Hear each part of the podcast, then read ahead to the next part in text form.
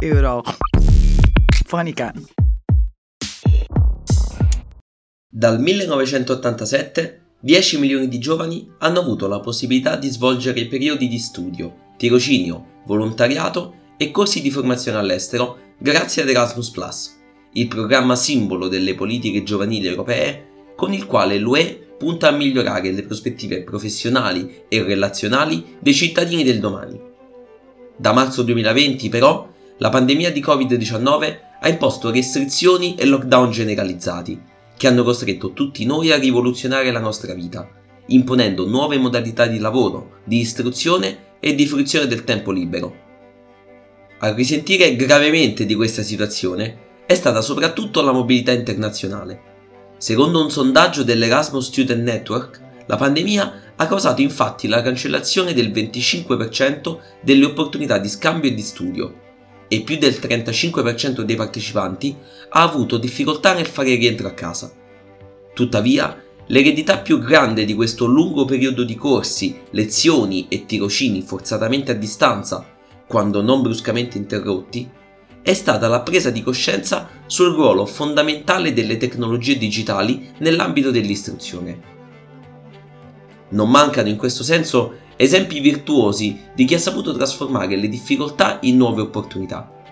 È il caso dell'Università di Trento, che nella prima fase dell'emergenza sanitaria ha messo in campo un pacchetto di mobilità virtuale molto apprezzato dagli studenti Erasmus, soprattutto nella formula degli aperitivi virtuali del venerdì, meeting tematici nati per unire a distanza in un'ottica peer-to-peer.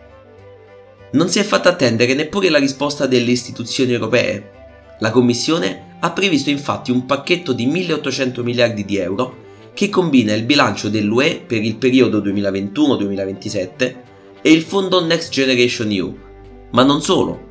Per quanto riguarda nello specifico il programma Erasmus ⁇ lo scorso luglio la Commissione europea ha proposto di incrementare il fondo stanziato nel periodo 2014-2020, pari a 14,7 miliardi di euro, portandolo a 30 miliardi, poi ridotti a 21. Questo ripensamento ed il conseguente ampio taglio ha alimentato il timore che la somma potesse non essere sufficiente per i miglioramenti previsti.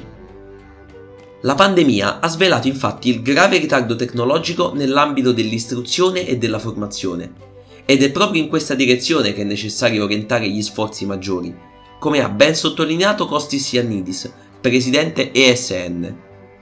Così, l'11 dicembre, il Parlamento ed il Consiglio europeo hanno finalmente raggiunto un accordo sulla base di 26 miliardi di euro, che andranno a finanziare il nuovo programma Erasmus per il periodo dal 2021 fino al 2027. Adesso manca soltanto l'ultimo passo verso l'approvazione, con la decisione finale che spetterà al Parlamento e al Consiglio.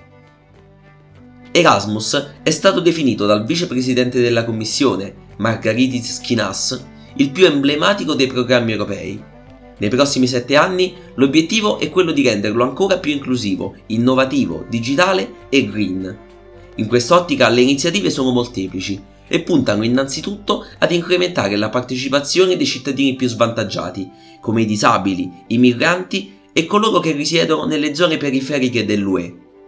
Tutto questo senza dimenticare le sfide principali da affrontare con successo, e cioè la transizione al digitale e all'ecosostenibilità, due punti chiave nell'agenda dell'Unione, anche in considerazione dei profondi cambiamenti provocati dall'emergenza sanitaria legata alla pandemia che stiamo vivendo. Erasmus dunque si rinnova, incrementando il proprio budget come mai prima d'ora e ampliando di conseguenza anche la propria mission. Dalle digital skills alla promozione di mezzi di trasporto dal minore impatto ambientale, sono moltissime le novità che aspettano la generazione Erasmus del futuro. Simone Matteis da Itri per Eurofonica. Euro. Fonica.